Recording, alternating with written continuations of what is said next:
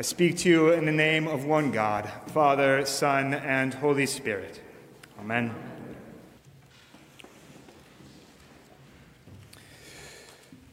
Two weeks ago, here at church, we celebrated the birth of the infant Jesus. And today, we hear the story about Jesus being baptized when he was adult, probably when he was about 30 years old or so. So, zero to 30 in just two weeks. It's pretty impressive.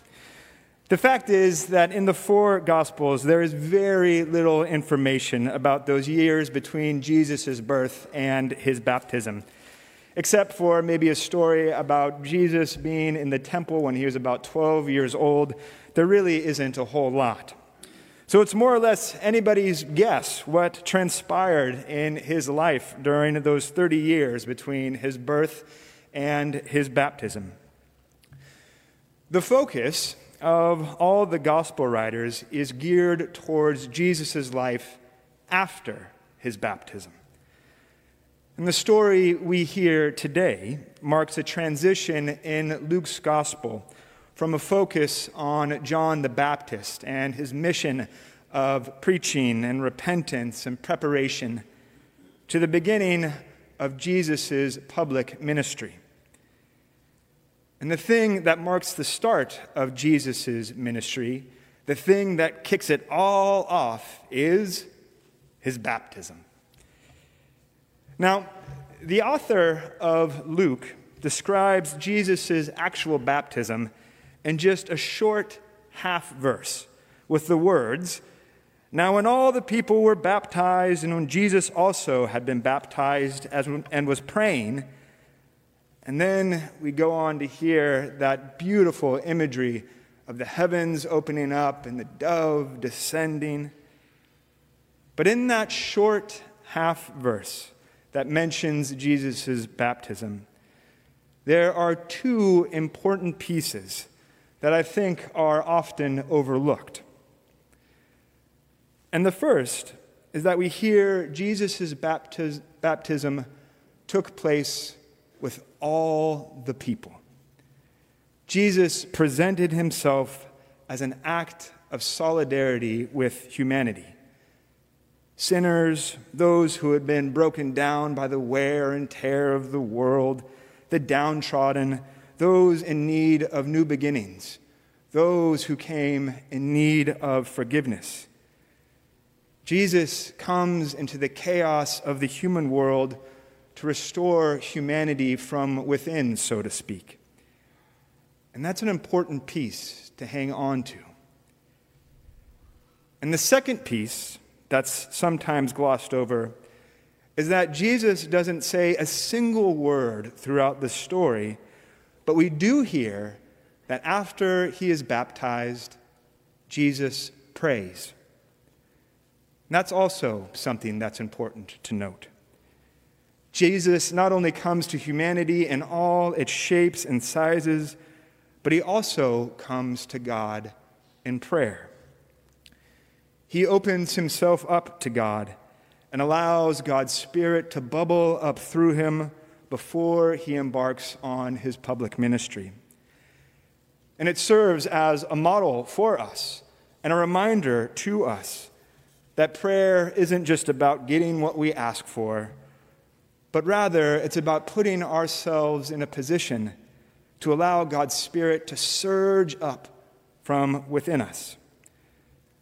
As one scholar puts it, prayer in the baptized community surges up from the depths of God's own life. It's prayer that gives us the spiritual stamina to love and to love again as we go out in the world to make a difference in the lives of those around us. So it's those two subtle aspects of Jesus' baptism one, solidarity with all people, especially the suffering. And two, opening ourselves to God in prayer that help draw us into the joy of the Christian life. Rowan Williams, the former Archbishop of Canterbury, writes that baptism means being with Jesus in the depths.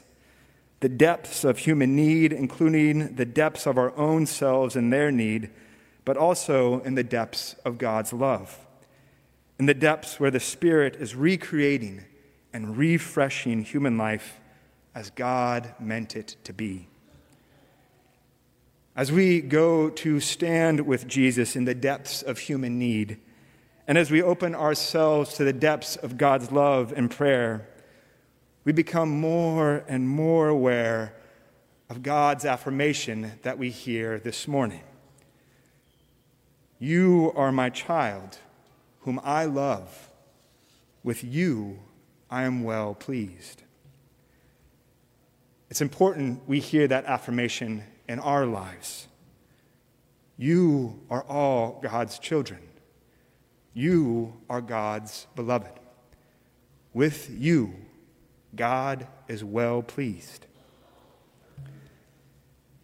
Now, I'm not sure how much you think about your own baptism, but I imagine at some level it's one of the things that brings you here this morning.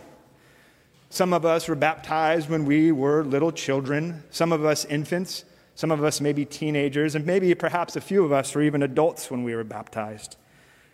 However, most of us probably didn't fully know what was going on or what we were doing the day we were baptized, even if we were adults.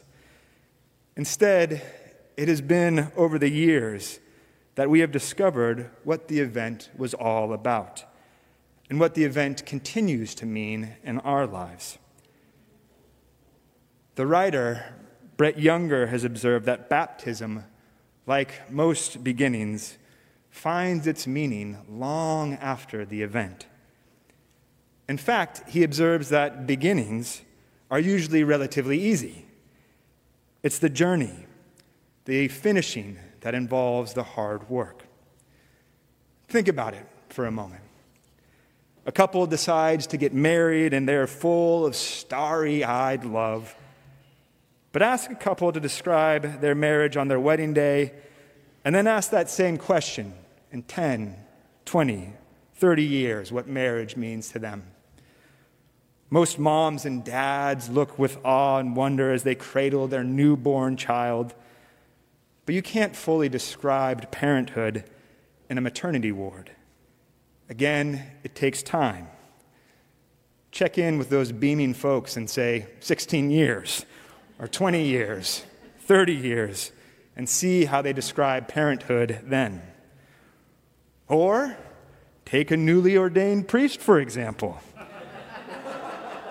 An ordination is a wonderful, beautiful occasion and cause for much celebration. But talk to a priest years into their calling to get a picture of what priesthood means to them. Baptism, like a wedding, a new birth, a new ordination marks a beginning, a beautiful and wonderful beginning. Baptism is the formal entrance into the Christian community. It is a grand moment that's filled with joy and excitement and smiling faces.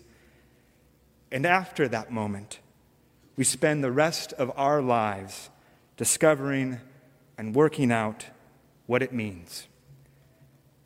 At our baptism, we are handed a map, but then we have to get busy taking the journey. As we begin this new year and more uncertainty than usual for many of us, perhaps it is good to remember our beginning in baptism. Perhaps it is good to remember the map that we are given, the example that Jesus shows us of standing in solidarity with all people and relying on God in prayer. To remember the vows we made at our baptism and that we will again recite in just a short while as we continue the journey of recovering our true identity as God's beloved. Amen.